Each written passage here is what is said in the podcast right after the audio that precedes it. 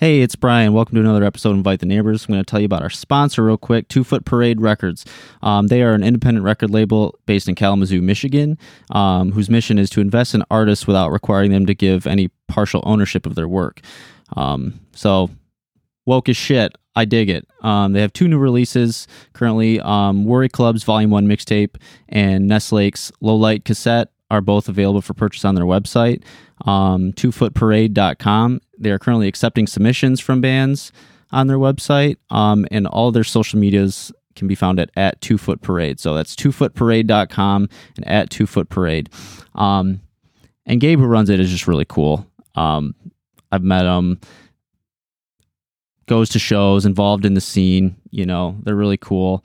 Um, the only time I met Gabe, we fucked around quite a bit with Pat Ray. So I don't know if you even remember Gabe, but we had a good time, and I could tell that if I was to work with Two Foot Parade Records, there'd be a really good artist to label um, communication. So that's all I'm going to say for now. Um, check them out and enjoy the episode.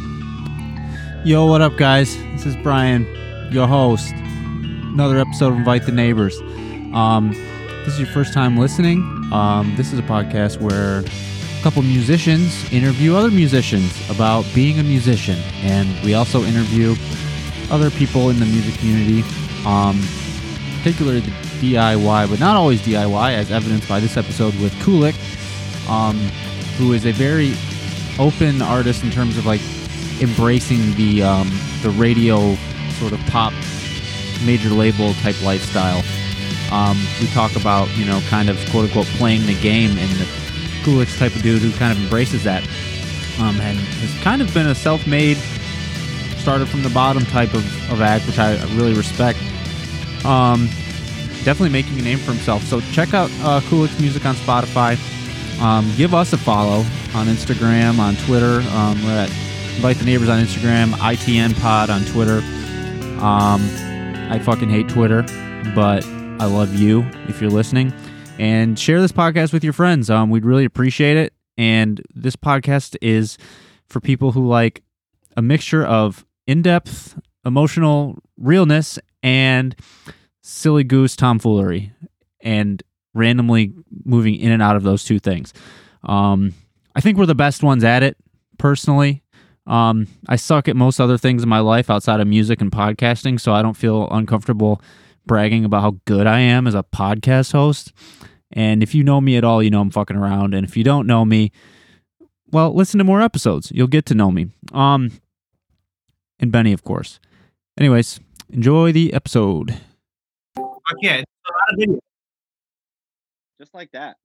See, we, we don't- a video, it's audio, right? No, yeah, just audio. No. All no- right, I know that. Yeah, we're So you know video video is in the cards. Maybe one day. Uh, but the pandemic really up of course. everything remote. Ben, uh, Benny's by the way. Benny's here. Buddy, I can barely hear you right now. Yeah, he's breaking up. I I also sorry for me to hear. Shit. Let me. Uh, I'm on the right. I'm on the right. You guys. You're cutting in and out a ton. Oh shit! All right, I'll be right back. You were good for that sentence. Oh, I was. I don't know. What's going Yay, on. there you are. Okay, I'm just gonna stay in this spot for the next hour. Uh, oh man. which is fine because I'm literally laying in bed, so it's not it's not gonna be difficult. But anyway, yeah, we are talking about maybe doing getting together more, Benny and I, uh, and being in the same place to do video. And I actually discovered that um, we there is a video option on Discord. Actually, yeah, we've done that before, Benny. But Yeah. the, the quality was so crappy that like I don't think anyone would want to watch that. It's like pixelated like webcam type video. So Yeah, yeah. But it's it's good to have you. I appreciate you coming on. Um I your name is Justin, right? Justin Kulik, was I right about that? Jacob. Jacob? Okay, my Yep. bad. I I read your Spotify bio like an hour ago and I knew it was a J. Yeah, yeah. That's that's nothing like bad on Brian's part. Brian is notoriously awful with names. this is very true.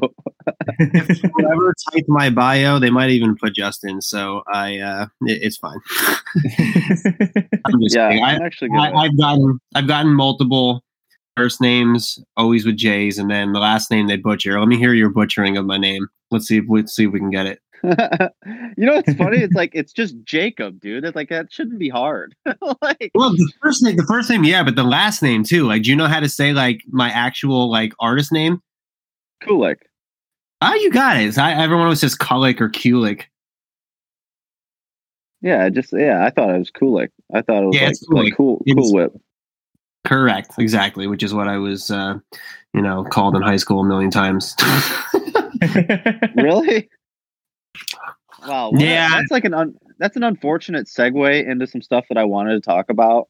It's unfortunate that I I said it, but I read the bio, and um, you know, we are a very mental health friendly podcast. I think Benny and I both have our ups and downs, like most people, but I think Benny and I are the type of people that are more like upfront about it, not not ashamed of saying like I'm feeling depressed or you know, sometimes we'll straight up message each other and be like, you know, I don't know if I can really do this podcast today just because of mental health. You know what I mean? Not not that like other things are happening. It's just shit that's happening inside our heads.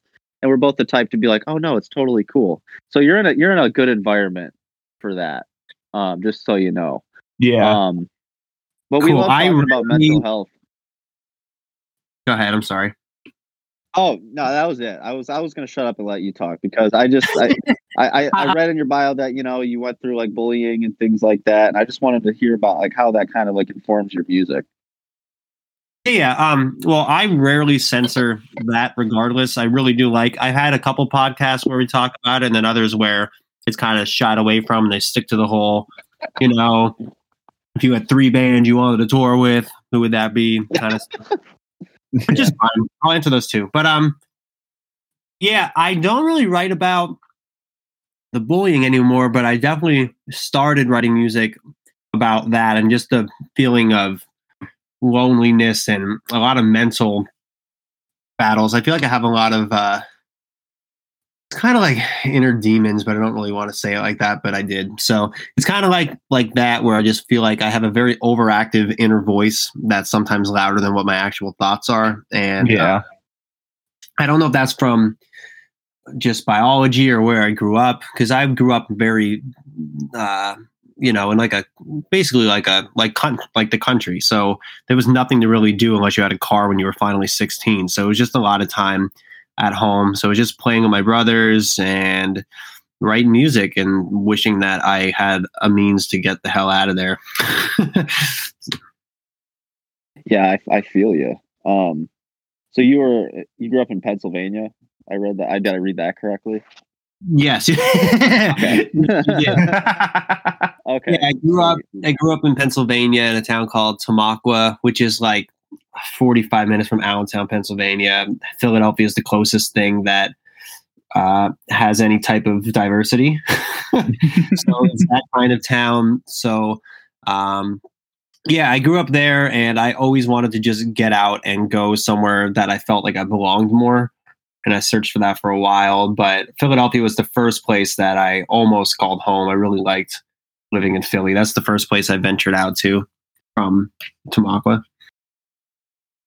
Gotcha. And so, um, I'm curious, like, I because I read another thing in your bio, like, so, like, when you were 12, I, I like how I'm saying this as though I'm telling you what your history is, but it's like I appreciate it because I get 12, you did this. Yeah, No, it's great. It's great. Honestly, I forget. I read that when you were 12, you turned like your home.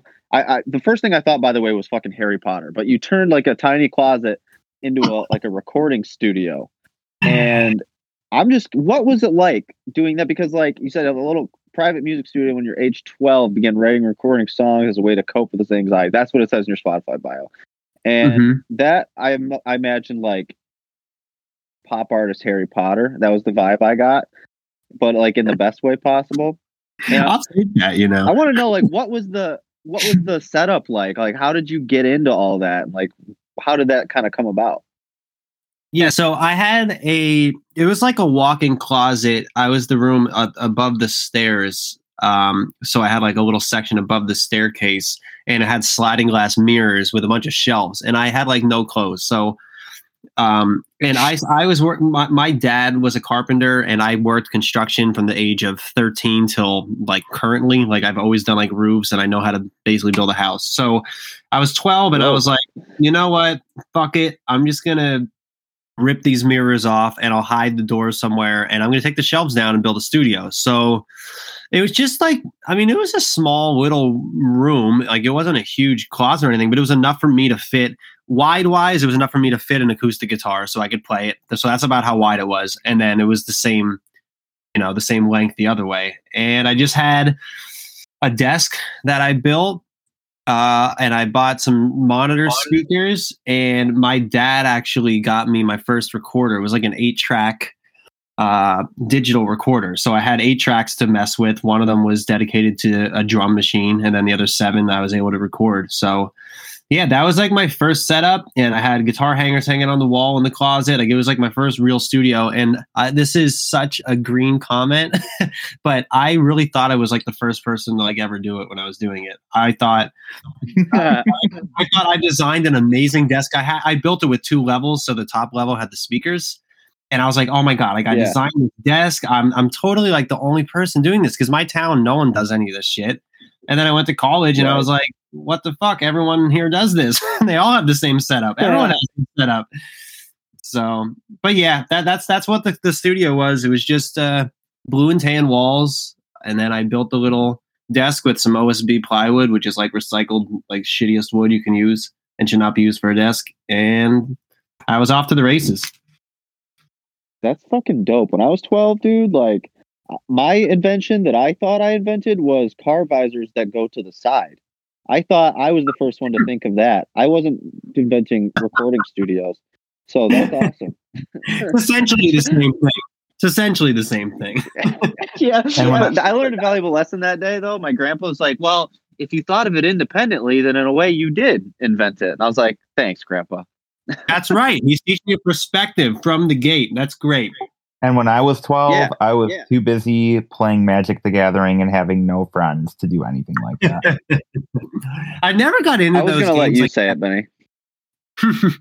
yeah, I never got into that. That uh, I had friends that liked it, but I was just so into my own thoughts. I didn't want to like do anything else that somebody else made. Like it was just like a bunch of- Yeah. I don't know. It, it's pr- it probably I would have been a little more uh, well adjusted as an adult had I ventured out a little bit more. But hey, I think there's a lot more introverts out there than we. Is introverts out there, especially that are actually like successful in doing things, but they they're able to just turn on for moments. You know, that's what I feel like I do. Like I'm able to be extroverted and talk just like this podcast. You know, I'm able to do it now, but I'll be fucking drained after this is over. Oh, a hundred percent, dude. Like we go through the same shit, believe me. Like especially doing these, like I had to tone it down because Benny remembers like there was a time like in the beginning of the pandemic where we were like super gung ho, like because we used to only do bands that were like in the Detroit area or on tour in that area so that we could do it at my house. But Mm-hmm. once we figured out like how to use Discord and shit, we started getting bands from all over the place, and that turned into like three, four bands a week because we are just like super excited about like all the different bands we could get and like growing the network. And so I quickly started to realize that like I can't keep that pace. Like there's some podcasts like we've interviewed uh some different podcast hosts. Um there's I think it's called the Good Noise podcast where they straight up do like three or four bands a week on a slow week. And I'm like, how the fuck do you do that? Like Yeah, Because what you're saying-. He interviewed me too. Oh, really? I was on. Uh, yeah, so I know because he's also pretty big into mental health with his stuff. Um, yeah, but uh, dude, I, I you have to you have to have a balance and have a pace because if not, you will burn out. And it doesn't matter how passionate. I mean, that that's even with writing music. You know, like I try to Yeah. not write all day because if I do that, I'm just going to completely burn out and not be in touch with like the real world too. Yeah, I'm almost like the opposite. I- I'm like to the point where like I so like seldomly write music that like I, I I don't think I'll ever be like a B sides type artist. Like I think everything I write is going on a record, and that's all I write. You know, like because I, I do Mhm. get burnt out so quickly, and I, Benny's definitely more prolific when it comes to songwriting than I do. We're both musicians, by the way, if if that wasn't clear. But um, I, I assume that as well. yeah, I yeah, I don't know who else would would do this and not get paid, yeah, unless you had skin in the game. Um, but Completely. but so you, you're recording you're 12 and you're doing all this stuff what what's your instrument like or are you like what what types of recording are you doing i'm kind of curious like what was your like introduction into music in general I like these questions you're asking. I never get asked like the actual. yeah we're the best root- podcast dude we're the best podcast Yeah. it's all good That's that's what I. yeah, Br- Brian's there for the uh, insightful uh, questions, and I'm in here to uh, just drop Simpsons references and talk about what video game I'm playing during the podcast recording. So, Um, which I am not playing one this time, I promise. Won't say that I Alright. haven't in the past, though. I hear Warzone in the background, but that's cool. Whatever. Uh, um. All right. So let's see. What my instrument? I mean, I played acou- I played drums first uh, as a really really young kid, which I usually like leave out of my whole story. But basically, I started with drums younger than twelve. Um, I think it was just because because I was born half deaf, and I think I just really liked being able to hit things as hard as I can and actually like I don't know. There was no limit to how hard or how loud I had to be. I was always told like to be a little quieter because I was always talking too loud or being too loud. ah yeah yeah, so that was the first instrument. I was like, all right, cool. I can bang the shit out of this, and and no one's yelling at me for being too loud. So that was cool. But fast forward to when I was actually 12, 13 ish, I was playing acoustic and just singing to that. But the acoustic guitar is absolutely my favorite instrument. I'm not a huge fan of electrics. Um, drums I still love, and piano I love now. But I I would say I am a producer player of a piano, meaning I know just enough to get me by for recordings. I can definitely do a lot like too, but it's not like like I'm playing the fucking chords. I don't even know inversions. You know what I mean? Like that's where I'm at with that. Um, gotcha But yeah, and what was I writing? I wrote this record called For My Sanity. Actually, it was 15 songs that I put out when I was 15. So from 12 to 15, that's what I was writing. Um, and those were all just songs about me freaking the fuck out, man. I had like a really bad anxiety attack when my grandfather died. I was 15 ish, and I just started writing all these songs about like, what's the point? I need to do great things. Why is everyone so mean to me? Those kind of that kind of shit. That's that's all I was writing. So I wrote 15 songs about that and random made up love stories wishing that women liked me or men, whatever. Fuck- I just I just fucking wish that somebody liked yeah me. yeah you're like your sexuality's not defined but you're just like i'll take anyone if if they like me at that point Yeah, at this point, and honestly, I, I, I, I hesitate to say this, but I feel like my ego was so fucking big at that age. I was like, I'm so good. Why doesn't Oh, anybody? you're fine you're in the right place don't worry you know, and then you quickly get, you quickly get fucking whipped in the shape of like, all right, uh, listen, your ego needs to shut the fuck up and sit way in the back seat. and Yeah. I learned learned that over a couple of years, you know. But at that point, it was like, I don't, I don't get this, man. I feel like I'm like outshining this entire town. Everyone's just a bunch of like farmers and stuff, and I'm like here making this music. but no one really got it until I moved away, until the world kind of opened up a little bit more in the you know in the recent past and then then now now my town kind of understands it you know Yeah, I think it's really thinking kind of speaking on the ego thing. I think it's really hilarious to think one because like I I one I I relate to that so much. I think most Benny and I are both like the front people of our bands respectively. So it's like I think we can probably both relate to that sort of like egocentric sort of approach. And in a lot of ways I think that that actually serves your purpose as a, as a musician, especially as like a singer-songwriter type like you know, you have to have a certain level of ego. Same with like stand-up comedians. You have to think you're funny in order to do it. Like you have to think you're good in order to like set out to front a band. So that you have to have a little bit of egocentrism. But uh, what gets hilarious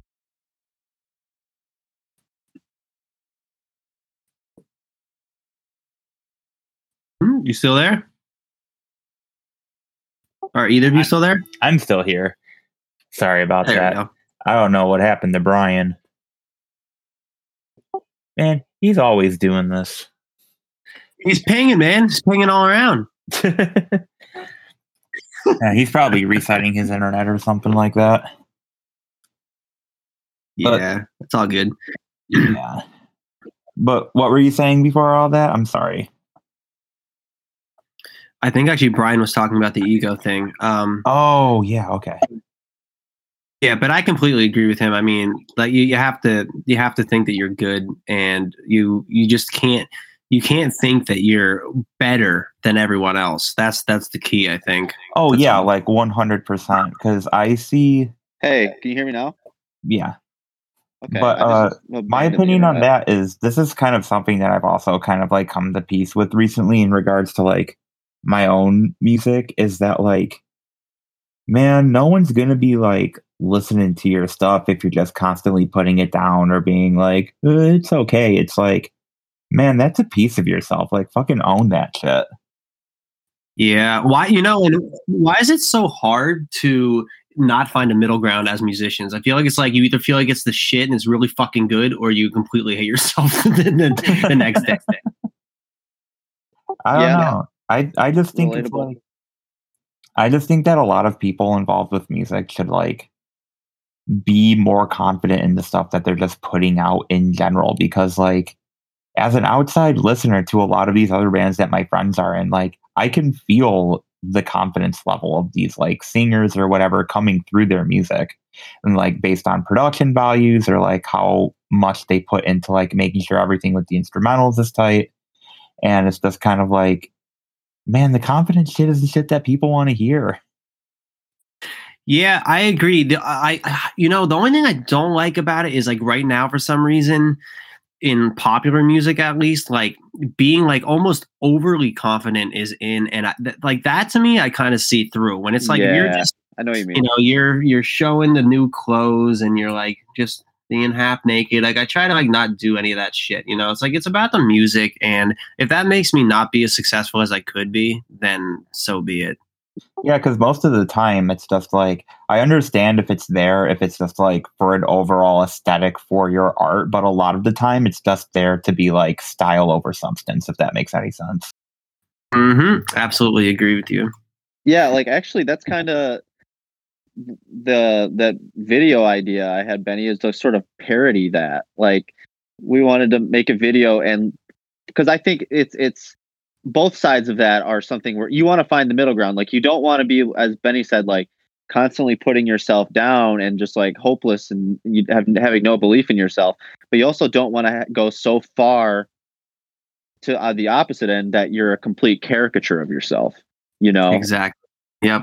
so like, and you also don't want to you also don't want to rely on numbers because you should not be valuing yourself based off of how many fucking streams you get or how many followers Right. you have I, I can't stand that about the social media stuff if i wasn't a musician i would never have it i, I Exactly. really don't think it's fucking healthy i like it's, it's not even healthy to have a career that's based off of analytics like that like imagine like people are just having normal profiles of themselves and then okay, how many people follow me? How many people like me? How many people, you know, how many people watched my TikTok? Like trying to, they're trying to just become famous just for fame. It's so fucking Uh, yeah yeah it's like what are you contributing to deserve it And are you even enjoying what you're doing, or are you just doing because everyone else is doing it? You know, like if you're just like a happy dancer and you're fucking going viral, cool. But if you're like just like, dude, you know, this is what what what made me realize this because I went, I came back from tour from the Andy Black tour that I went on in 2019, and I follow most of my fans back when I meet them because I I I I like them. They're they're my friends. It's cool. And then I look at it like in middle of 2020, and all of a sudden, all of these profiles it's it's a bunch of like like they they they like it's not their real profile anymore. Now all of a sudden it's them half naked. Now all of a sudden it's like here's my OnlyFans. Now all of a sudden now all of a sudden I can go on Twitter and I'll just be in the grocery store next to like an old lady and a fucking girl like bent over or a guy bent over can be like just posting nude photos online. I just don't understand like how it just all of a sudden shifted to that. Yeah. It bothers me. It bothers me because it looks like it makes me look like that's what I look at all the time. And it's like, no, it's what's being pushed in our faces all the time. And I'm just not. I'm not for that, man. I'm not for that. You're comparing yourself to not reality. yeah. I think we need to be, you know, more discerning as consumers, and we need, you know, because like the reason those things are pushed in our face is because I think the algorithms are designed to continue pushing forward what people naturally click on. You know, like the, Mhm. the whole like sex sells thing. Like there are people who like are not contributing anything, like or like influencers. It's like they're straight up just like showing their parts. You know, like which, which is cool. I'm cool. I mean, obviously, like I'm attracted to females, and so, and I'm, you know, and people who are attracted to men, you know, I'm sure they feel the same way. Like when people, it's like the whole basis of your online persona is to just show your body. It's like the and the pretense is that somehow it's more significant than just your body. That's where I have an issue because it's like when you're just showing your body and you're if you're proud of it, I'm fine with that. Like I don't have any issue with it. But when you combine it with the pretense of that makes you significant or that makes you somehow like influential, that's where I think there's that disconnect where it doesn't make any mm-hmm. fucking sense to me. It's You know, like the other the other thing I want to comment on that is like also what I don't understand is we're trying to not objectify people anymore, right? So Yeah. when I go on my Instagram and all I see is like naked pictures, it's just another naked person. Like you literally just did the opposite of what you're trying to do, in my opinion. It's like like like you- you're making people even if they're not even trying to objectify like i think that is happening to like kids they're like all right yeah there's hot women everywhere you know like there's just hot women everywhere that always want to be naked like that's what those kids are like being brought up thinking in my opinion yeah. but i'm just an older fucking guy in a young I, that's what my fucking instagram profile is i'm an older guy in a young woman's game That's funny.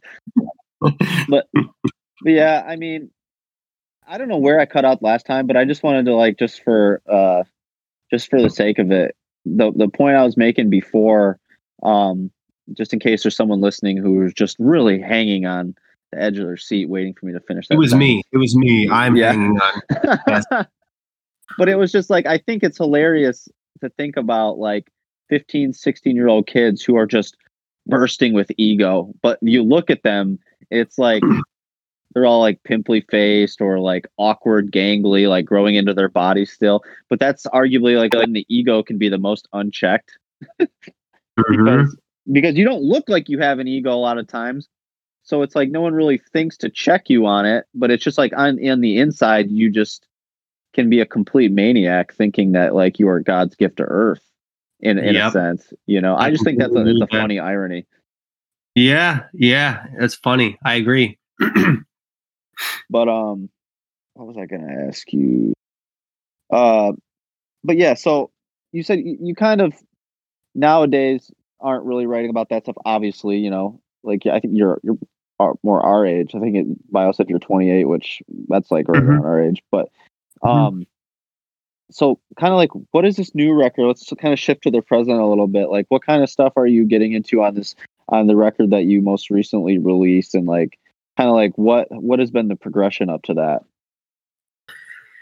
yeah so i i i always try to write autobiographically like just about my life and and what it is that i'm going through because i find that it's hard for me to process things when it's happening but if i can record it in especially in music and listen to it later i'll be able to process it more of like oh like i can kind of separate myself from it and listen to me singing it and be like okay that's what i was going through. I get it now you know like it's more therapeutic Yeah, um, so this record, I, it just so happened that I was going through like the craziest time in my life where I'm going to try to give you the short story of this, but basically, I um, I was I was with my uh, wife at the time. I've been with her since I was 16 years old, so never dated anyone else before.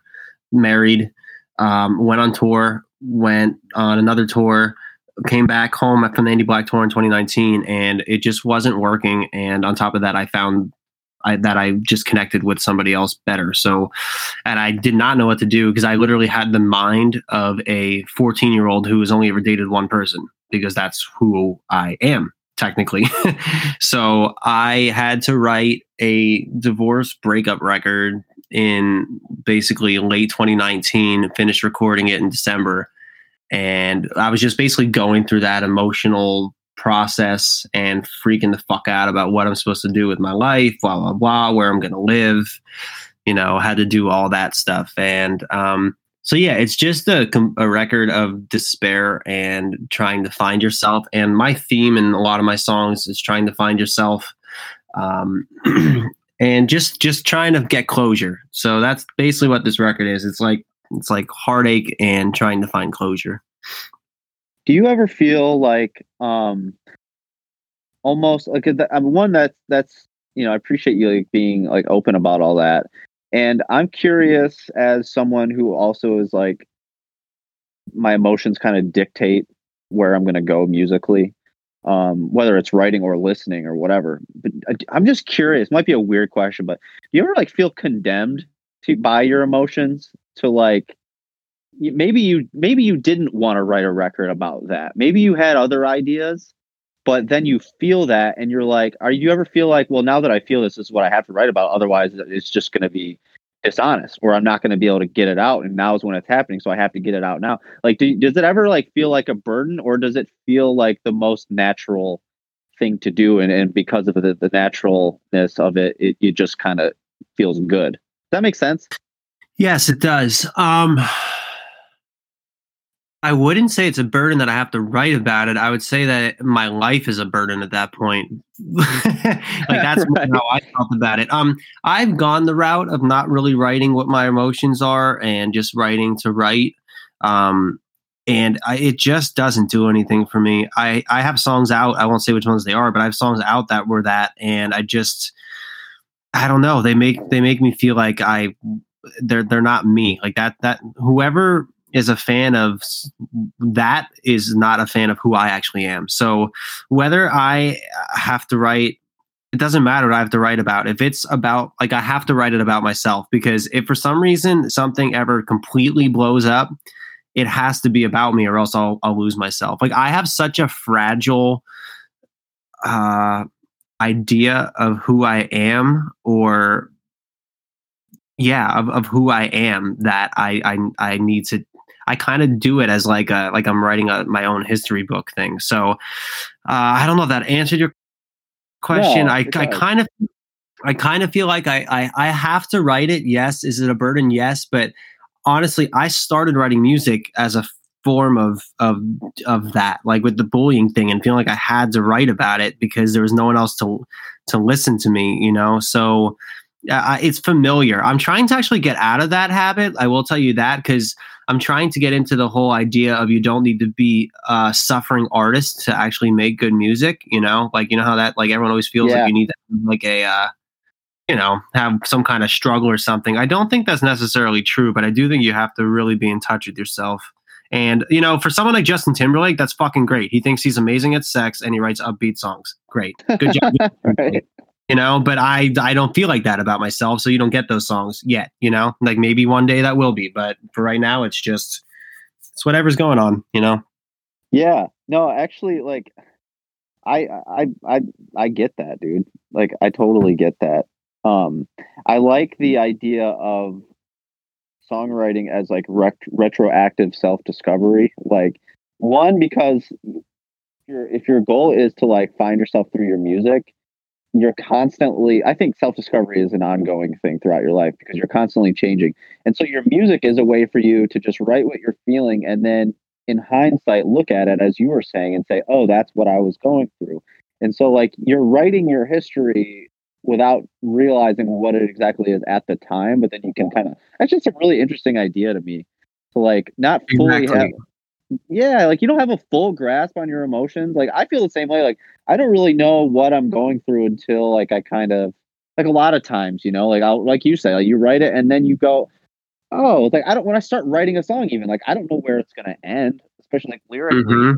And then you look back and it's like, oh, I guess that's what I was trying to say. I always feel Mhm. weird talking about my lyrics to people because it's just like because it seems like there's this pretense that I set out to to make a certain statement, whereas it's always the opposite. Like I I never really am trying to say anything, but then I realize what I was saying, and so it's Right. it's interesting. It's It works both ways. It's very interesting that you say it like that because there's certain songs that I've written, written that I just had the idea for the tag, and I was like, all right, I have to write around the tag. But I'll write around the tagline, meaning the hook, you know, like the chorus. Yeah. Like I, I'll, but I'll write around that with okay. The verses are always about me and my personal life. Like my, I have a song called Colors. That's like basically the best performing song on on DSPs, and that song we had the hook of what we wanted the song to be, and it's just a general hook of you know it's just relatable lyrics, but all the verses are just me and what I wrote like in my apartment that day. So I always just try to continue to to to always keep that that organic part in. But it, it's a it's a little tricky mess to try to because I'm also trying to write like radio hits. Like my goal has always been to be like a radio guy. It's always been that. So I, I I'm always trying to do the three minute thirty seconds. I'm always trying to get a chorus that's specific but not too much. But then the verses are me. Verses are what I want to write. That's usually where I kind of don't have any rules of what I'm allowed to be writing in that section. You know. Yeah. Now, do you, do you- is that the music that you've been drawn to the most, and like that's what makes you want? Because you know, I'm sure you're aware that like a lot of people, and I'm not one of those people necessarily. I used to be, but like the radio gets like a bad rap, like it's all cookie cutter and it's all blah blah blah. And I, I've I've grown to understand that it's not that. Like, yeah, certain things can be. There's definitely music like that that exists. I think it's interesting to hear you say that like you write the hooks, but then like in the the verses, that's where you get to be more of like putting things out there. You know, I'm just curious, Yeah, like I- if that's what you've been drawn to and stuff. Yeah, I I found that yeah, I was the same way also by the way. Like I'm like a huge A Day to Remember fan, like from like when they were early. And I remember being like, dude, they better never fucking sell out, blah blah. And the more I kind of like followed their career, I was like, I, it's not selling out. It's trying to be successful. Like it's not a bad thing, you know? Um, and I honestly have always loved pop music. I loved Backstreet Boys and NSYNC and Britney Spears. Like that was like the era that I was really getting into music. But at the same time, I was listening to like Tom Petty and the Eagles. And so like I had this weird mix of, and also they also write uh, hits. Tom Petty's a hit maker. The Eagles have hits, you know. So I always wanted to have. I always wanted to have that achievement of being able to say that I wrote a hit and to be played on radio. There's something also, this is a more nerdy comment, but I worked in radio for three years and like as an engineer, and I know like the processing behind it and what they do to it and everything. And I just, your song on radio sounds so much different and like, it, it, it gives you an endorphin rush that makes you want it again and again. I will say that. So Yeah. I've just, I've just always gone for it. Um, and I've I already had the whole, you know, just write something whatever I want to write, but I don't feel like I have the freedom to really do that yet. I need to be way more financially stable. I need to be way more. I need to have way more time to do that. You know, so uh, I, maybe I'll Yeah. eventually have a concept album that'll have like nine minute songs, but for now, it's it's trying to get. Try, trying to be successful, and I'd much rather do it the radio route than the song goes viral on TikTok route. You know, that's like actually like a fairly pragmatic way of looking at it because if you know, I think it's it gets um bashed more in music than other things. But think about like if if you, someone wants to be an actor and they move to Hollywood and they start off they're like acting in commercials a lot. Like that's not what they want to be doing necessarily, but they're Mm-hmm. they're trying to hone their craft in some way, and also they need to pay the bills. And so it's it's better to act in a commercial and pay the bills than to work at a call center Right. or something. You I would know? even take it a step further from that, though, dude. It'd be like if someone hmm. from like your hometown in a small hometown was like the local famous actor for the fucking local car dealership, and then he decided to uh-huh. move to LA, and everyone's like, "Why'd you move to LA? You sell out." It's like, dude, he wanted to be an actor.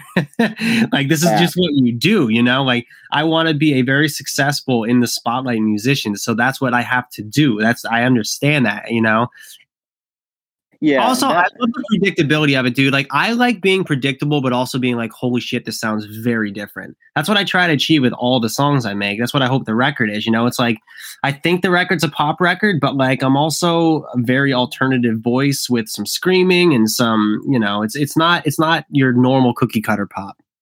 Right. Yeah. No, I, I I listened to it today, and I I definitely would agree with that.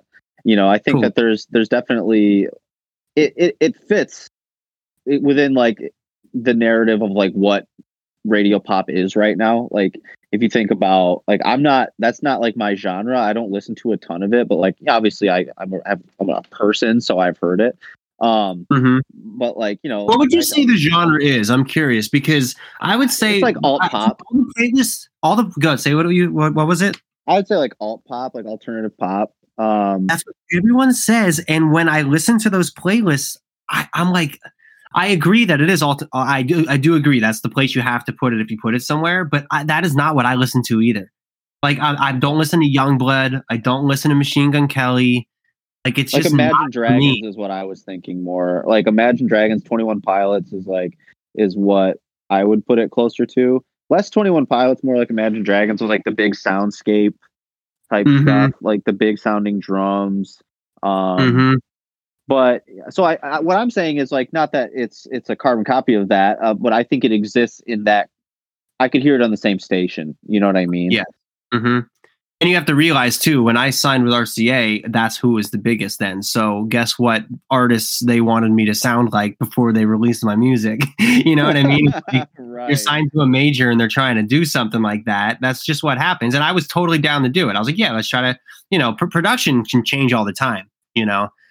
Now, the thing I liked about this new record is I actually self produced the record. I was able to, you know, make the whole thing myself, produce it, and then just get someone to mix and master it. So, but I still had to go off the template of what I made in the past of, okay, well, I made all these other songs that sound like this, so I can't go too far off yet. You know, I started using a little more acoustic. This, the next record I'm making is going to have a lot more acoustic guitar. It's going to be a little bit different, but I just didn't. I, I, you know, you have to, you have to stay with what you, what you launched your career with. You know, at, at first, anyway.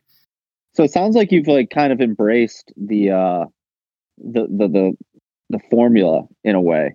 You know, like you kind of like Oh, it's a game, man. It's a game. It's a game, and I'm I'm absolutely playing the game, and that's fine. And once I am able to get to a level, like if I'm ever able to get to a level of of not having to play the game, then then I'll do whatever it is that I'd want to do, you know. But if you want the certain success, there's certain parameters you need to meet. And I'm I'm just aware of that now. I used to be very fuck that. I want to do what I want to do. And I did that for years. And it was just it just it was just hell. I shouldn't have put myself through that. I should have been more open. I should have been more open to co-writing and other producers and just kind of see. But I was really afraid of someone making me into something that I was not, and then a few years later turning around and going, What the fuck was that? Like who is this guy? Like like who am I? You know?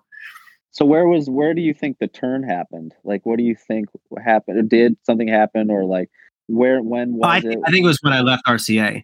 Because when I left RCA, I, I wasn't a major label anymore, so I had to find a new label.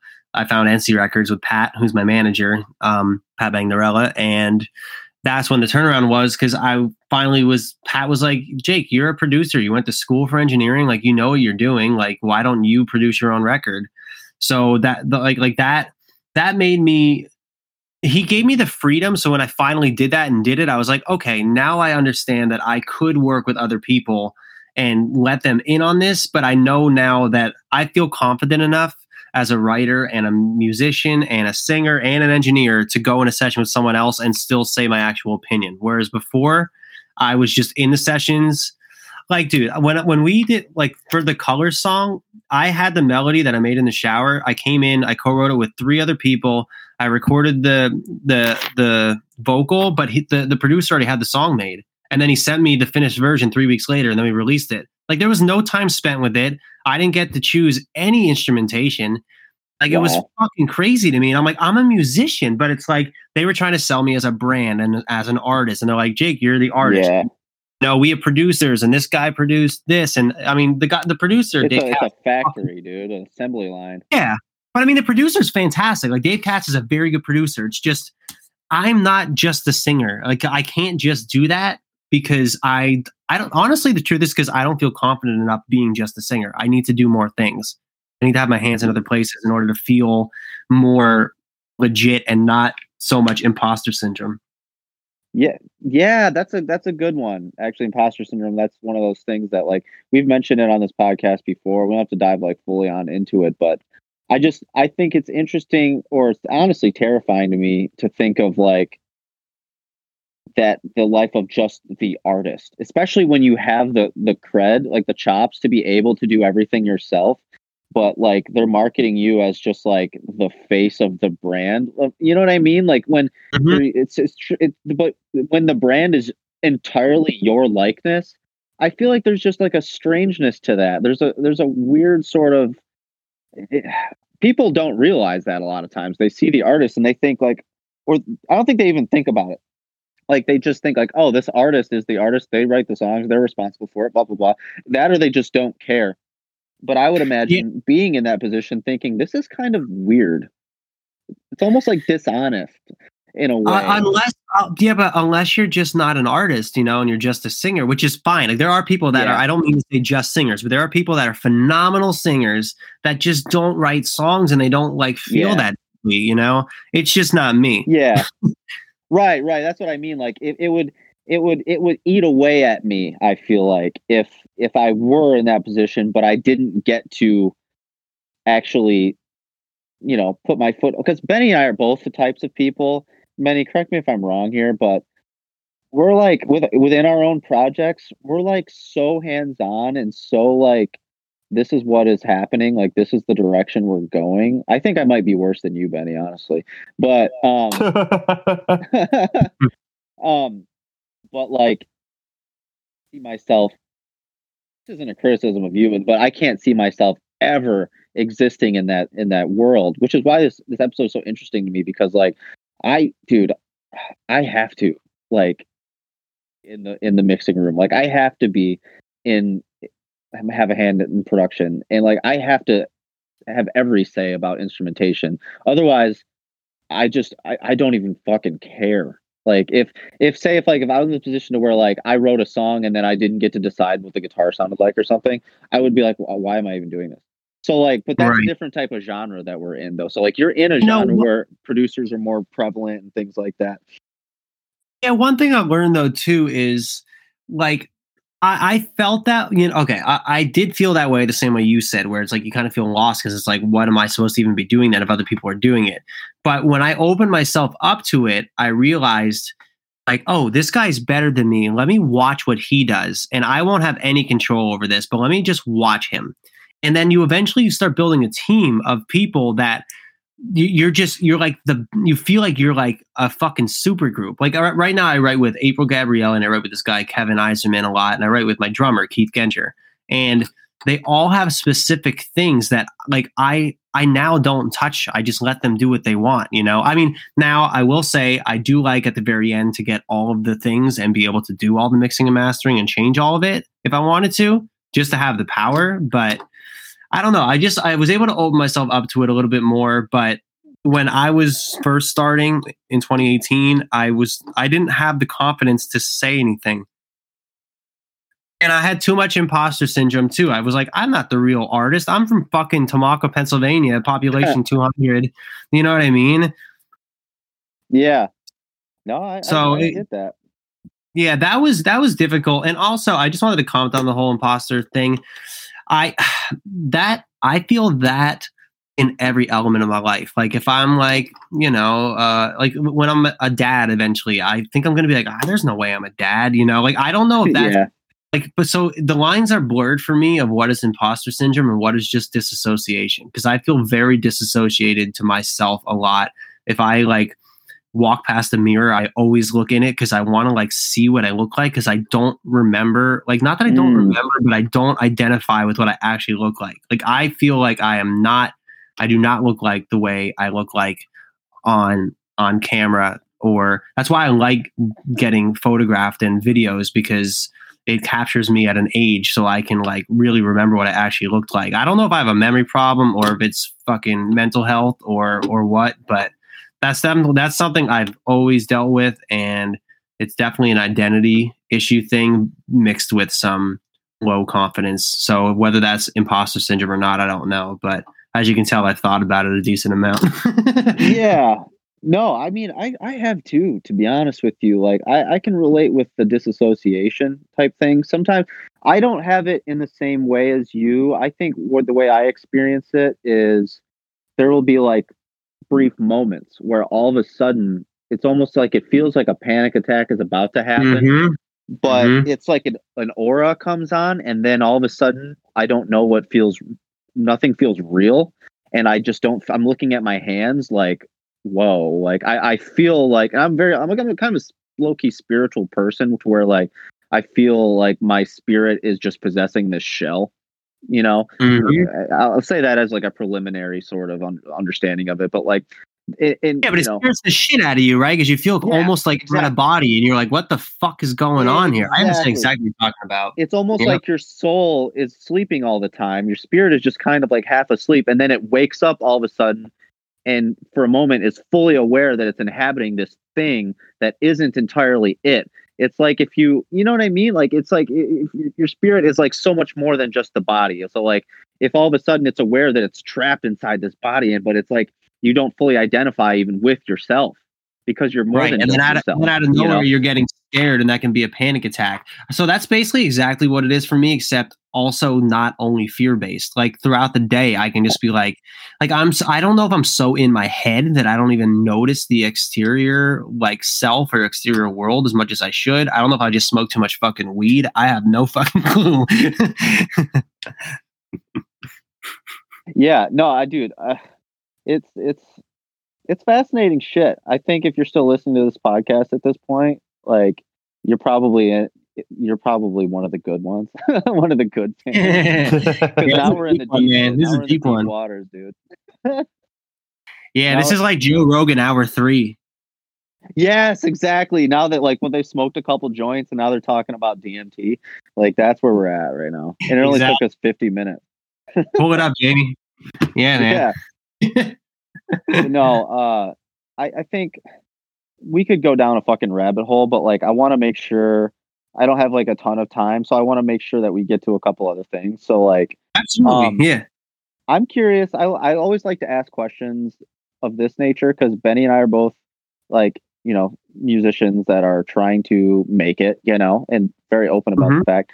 And I'm just curious, like, what are some like you've signed with a major label before, and a lot of the bands that are that are on this podcast and listen to this podcast are like small DIY acts, and like, what have you learned from your ex- experience, albeit brief experience with like the major label world? Like, what have you learned? You think that could be like applied to bands, whether it's like promotion or marketing or just things about the industry? Like, what do you think that you've learned that would be valuable for for bands that are like just starting out or like that want to know more about like how they should position themselves within the industry or things like that? Um, well, first for bands starting out, I would say to just not be shy, but don't be over cocky either. Like just just make things and share it. Don't like be like, oh, we don't want to put it out yet because we don't have this or this or this. Like put shit out. Just put it out. Like I waited too long to put stuff out. You can put stuff out as soon as you want. You don't need people behind you right away to to you know, don't care if you put it on SoundCloud or whatever and it gets fucking four listens. Like the fact that you're making it is is very important. Um, what I learned with the major labels basically is it's all about who you know. You need to network as much as you can, and by network I mean you gotta you gotta be passionate and talk to everyone you know. Like the way I got my record deal was I worked at CBS Radio, which as an engineer, and I met a girl who knew the EVP of RCA, and she had his business card and I was supposed to meet with him and her because she knew him and she kept flaking out on me. So I emailed him and I lied and said, Hey, I'm in New York. I was supposed to meet with you today, but Ashley flaked out on me. Can I meet with you? And he said, Bring your music. Like that's how I got his meeting. So like I was just grinding and and networking with everyone I knew. And as soon as I got into there, I started talking to everyone else in the label and like you don't know who's gonna help you So it's not like you sign a major deal and you made it, and it's not like the major deal is going to even do anything for you. All that basically means is they're going to put some money behind you, and that's about it. Um, Yeah. I would I would say to put your money towards promoting for sure, like promoting posts and everything, because that's basically what RCA was like. That's what the major did for me. It was like they basically took the song, they pushed it to radio because the guy who signed me is a great guy and Joe Riccitelli and has a lot of connections in radio, so that helped me there. And they they promoted it to get a lot of views and and they knew a lot of people uh, for playlisting on Spotify. So you know, not having those connections that the majors have, you have a disadvantage. But the things you can do is definitely promote. And, you know, if you work like a little side job, save up some money and spend like, you know, whatever, 50 bucks a month to promote it on Facebook. And don't be shy. Don't, don't think you're pushing it in people's faces. I mean, you are. It's what you're supposed to do. It's what you have to do. And Yeah. try to I view it as a business actually. and try to view it as a business, not as yourself. Like you're pushing yourself. I mean, your business. Like you need to promote your business. It's not annoying. Right.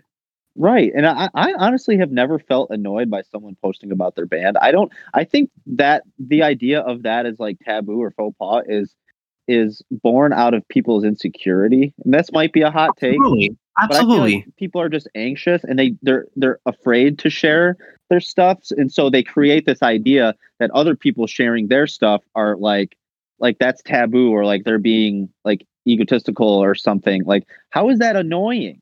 Like right. Honestly, though, dude, I think that people notice if someone is egotistical. Like, I've seen people post things about music, like, not too much, but whenever they do, I mean, that's the negative effects of social media. But, like, sometimes I've seen people post it and I'm like, like, how the fuck did they get that? Like, they're not that good. How did they get that? But I've also had the other way around where people post things all the time and I'm like, all right, good for them. I'm glad they're like really trying. Like, those are the people I really believe in, you know? people are going to believe in you or they're not. You got to put yourself out there as much as you can, and that's all you can do. And I know that seems like a helpless answer, but I swear to God, that's all it is. Yeah. No, that makes sense. Like I've I've never once thought like someone posting like I think what you're saying is true. Like you can tell when someone's egotistical and like you can tell when someone's marketing of themselves is just way too like head up your ass type thing. Right. But if they're acting, you know, if they're if they're act, like like the certain musicians that are more acting, where like they kind of look. they're they look the part, but they're not really doing the part. You know, like they people see through. Yeah. that. Yeah. But for instance, I'll use I'll toot Benny's horn. Like I think like what got me interested in um when Benny's band Boyfrienders is like I really like the aesthetics of the like of like the posts and things like that and like the album art and the things like that. We talked about that on your ep- when you first came on, Benny, but like I just think and Benny, you know, you'll I like that you walk the walk and you talk the talk. So earlier in talking about how you don't like how bands like down like talk down on themselves all the time. Like Benny will post about songs that they have coming out and be like, "This shit's gonna be good," and I think it's actually Yeah. refreshing. We It's just finished. refreshing to uh, hear that. We just finished our third album like this past weekend, and it's the fucking shit. yeah, see, like Hell yeah, man, with that's that. great. Like, that's Congratulations. Thank you. Yeah, dude, I- you should be proud of it, and I can tell you're proud of it, and that's like that's that's all that matters. That's that's if you're proud of it and it meant something to you, then that's it, and it'll come across when you share it. You know, Yeah, I think that that needs, needs to be what's up. Yeah, way better than that uh, in a daydream record. I don't know what the fuck band is good. What the fuck Yeah, band they're trying to be. Yeah, they they suck. They're gonna be really bad. Um, I but no, you asked if it's out. It's not out yet. Benny, do you know when it's gonna be out? What the Boyfrienders record? Yeah. Probably August or September. That's uh the last thing that Jake told me. Oh, okay. But um yeah, so the last last thing I wanted to we can end on this and then um you know back out into the ether or whatever. But I like to ask bands that have toured, have touring experience about like any if they have any weird stories or any like touring horror stories or like situations that seemed really precarious or like fucking weird or just anything. I mean, everyone has something different that comes to mind for them when they hear that. So like does anything kind of come to mind for you? I had two stories come to mind there. Um, the one is uh, I have a song called "Just Be Friends," and the artwork is me as a Ken doll, like the uh, you know, like the male version of Barbie. Yeah. and that stemmed from us on tour with Andy Black, where we were, um, we were in the South somewhere, and it was right before the show, and I had like this floral tank top on, like done up in fucking makeup, and we pull up to the drive-through, and the lady's like, "Boy, you look like a real life Ken doll." the whole van just fucking lost it, and they called me Ken the rest of the tour. Uh, but that was like fucking hilarious. We laughed at that a lot. Um, and the craziest story that I have basically is I bought a Ford Transit van, brand not brand new, but like not a lot of miles on it, like forty thousand miles on it before the Andy Black and the Faim tour in 2019. And they did all the checks and everything was good. And we had to drive from Pennsylvania to California because that's where the first show was. So we already were getting fucked right in the beginning with like sleep and whatever. So we make it to like Omaha, Nebraska, which is a place I never want to visit again. If you're from there, it's uh, it's okay, but I don't want to be there. um, and basically, the Keith, the drummer, was driving, and he was like, "Dude, I can't turn the wheel," and he's known for pranking. So I was like, "Dude, you're fucking lying. Get out." And we switched, and then I started driving, and it was fine. And five minutes later, I could not turn the wheel at all. The whole steering wheel column went and we were stuck in Omaha for two days while they were fixing the steering wheel. Like it literally would not even turn at all. So that Oh, was like the craziest fucking thing we had to do. We had to just sleep in Omaha, Nebraska and wait for that sucker. I mean, that was basically like the I mean, the whole tour is fucking crazy, but that was like the part where I was like, are we even gonna make it on tour? right. We didn't even start the tour yet, you know, we were just making our way out. So yeah, that's Damn. it. I don't have any any uh any like crazy uh, you know, this guy was drunk or this guy hooked up with this girl or whatever. That's probably good though. yeah, we we we keep that all in house. So those aren't those aren't stories I tell anyway if that were to happen. But Fair. that's Fair. just for the the band. But Yeah. Um, all right, well, dude, I appreciate you coming on and uh definitely like an insightful episode. Enjoyed it. Um can you just promote whatever you want to promote and let people know where they can find you on the internet and like social media and stuff? absolutely. First of all, thank you both for having me. It was a really good conversation. Oh Um, yeah, no problem. Yeah. Uh, so I had a new record come out called Yelling in a Quiet Neighborhood, and I have something new coming out very soon as well. Um, my name is Kulik, spelled K O I C K, and you can see everything on kulikofficial.com, and you can also sign up for my Patreon at patreon.com slash kulik. I am pretty friendly. If you would want to message me and ask me any questions, you absolutely can. I love helping people, and thank you for listening. That's it. Fuck yeah, dude. Appreciate it. And the next time, like, you got anything new coming out or whatever, you know, hit us up. We always like to have people back. I like to chronicle the evolution of uh of bands that have been on the podcast. Even though we've only been around for like a little over a year, so there hasn't been much of that. Like I wanna I wanna make that a thing moving forward. So definitely hit us up. Yeah, dude, I'll be the first to that. I'm, I'm absolutely cool with that. Hell yeah. All right, dude. Well, once again, we appreciate it and uh I'll let you know when this is gonna come out and everything and you have a good night. Awesome, man. Thank you very much, guys. I appreciate it. Yeah. Talk to you later, guys. All right, later. Guys. Later. There it is, dude. Another episode in the books. Um, real quick again, just give us a follow if you would please at Invite the Neighbors on Instagram, at ITN Pod on Twitter. Um, follow us on Spotify or, or your streaming platform of choice, so that way you never miss an episode. And share it with your friends. Um, if you like this, keep listening and tell someone about it. That way we can grow this thing, and then the bands that come on will have a better platform. So, thanks for listening. Um, I love you like a brother or a sister or even a father.